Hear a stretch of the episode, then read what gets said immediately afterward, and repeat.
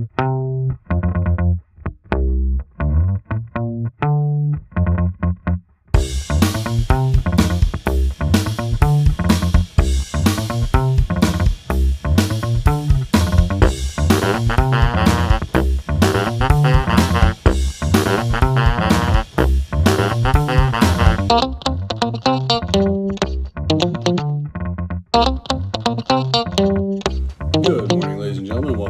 Minute. I'm your host, Marty Pasternak, and thank you as always for tuning in. And I hope your Friday starts off well. Um, as has been the tradition the past few weeks, Fridays are story days. And today I want to tell a story more about positive thinking. And, well, it's a story that I, I, I first heard working summer school, actually. I think it was like three years ago and we like to give the boys a nice little story and have a discussion about it. And this one really stuck with me. And it's called the garbage truck story. So it goes one day, I hopped into a taxi and took off for the airport. We were driving in the right lane when suddenly a black car jumped out of a parking sp- space right in front of us. My taxi driver slammed on the brakes, skidded, and missed the other car by just inches. The driver of the other car whipped his head around and started yelling at us. My taxi driver just smiled and waved at the guy. I mean, he was really friendly. So I asked, Why did you just do that? This guy almost ruined your car and sent us to the hospital.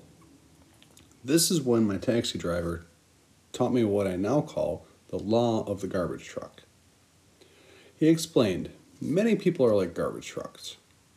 They run around full of garbage, full of frustration, full of anger, and full of disappointment. As their garbage piles up, they need a place to dump it. And sometimes they'll end up dumping it on you. Never take it personally. Just smile, wave, wish them well, and move on with the routine of life. Don't take their garbage and spread it to other people at work, at home, or on the streets. The bottom line is that successful people don't let garbage trucks take over their day. Life's too short to wake up in the morning with regrets. So, love the pre- people who treat you right and pray for those who don't. And that is the garbage truck story. So, stick around after a quick word from our sponsors. I'm going to talk a little bit about how this story has impacted me personally. So, I remember when I first heard this story, you know, I was in a, a, spot in my life where I, I was full of a lot of garbage. I had a lot of anger and a lot of frustration, lots of different things going on. And I remember I read this, and I hadn't read it prior to this time, and I read it in front of about 50 middle school boys in a gym, and we had a really good conversation about it, but like I couldn't get the story out of my head. And more importantly, I couldn't get the story out of my head how I was the guy in the black car. I was the guy that was just walking around with my garbage and dumping it on everyone. So I started taking a look at some of my actions, right? And things like simply buying something in a store and being either rude to a cashier or maybe even just not engaged at all, right? Or walking into you know in through buildings and not holding doors for people. You know, always always hold hold it for a pretty woman, but anybody else in, not necessarily so much. And things like that, right? And I, I made a decision that I was going to change some of those things to, well, keep some positivity going in my life, but also to give some other people a little bit of positivity, maybe a little extra smile that they didn't have.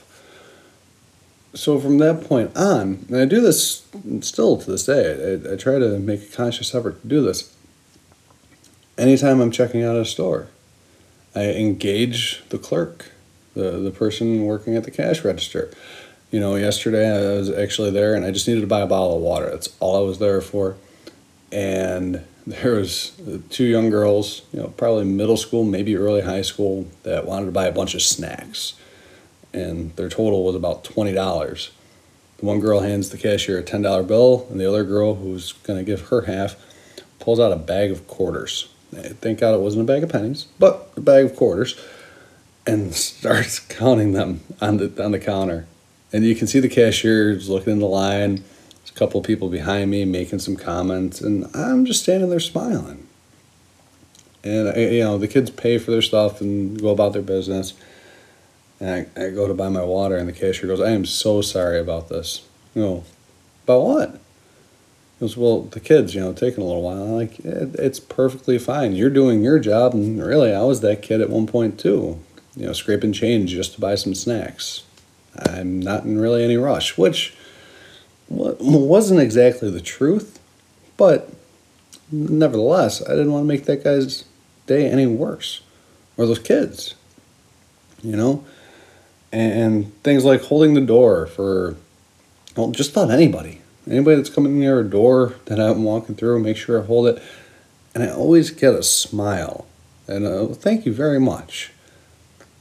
Because it's not, unfortunately, it's not very common that people are respectful in today's day and age. So as you're going about your business today, remember you don't want to be that person, that, that guy in the black car that's just dumping his garbage all over everybody. But also, you don't want to take other people's garbage personally. You don't want to spread their stuff around either. Treat them with a little bit of respect, treat them with some politeness, and go about your day because realistically, it's not your garbage anyway. Thank you for listening as always, folks. I really appreciate it. Send me a tweet at Marty's underscore minute. Let me know what you think about this story. This is definitely one of my all time favorites.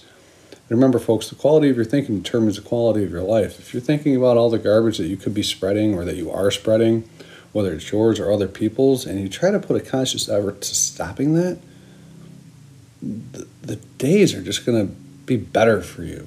You're going to be able to spend more time focusing on the things you need, like pursuing your goals and dreams. So, thank you very much, folks, and have a wonderful weekend.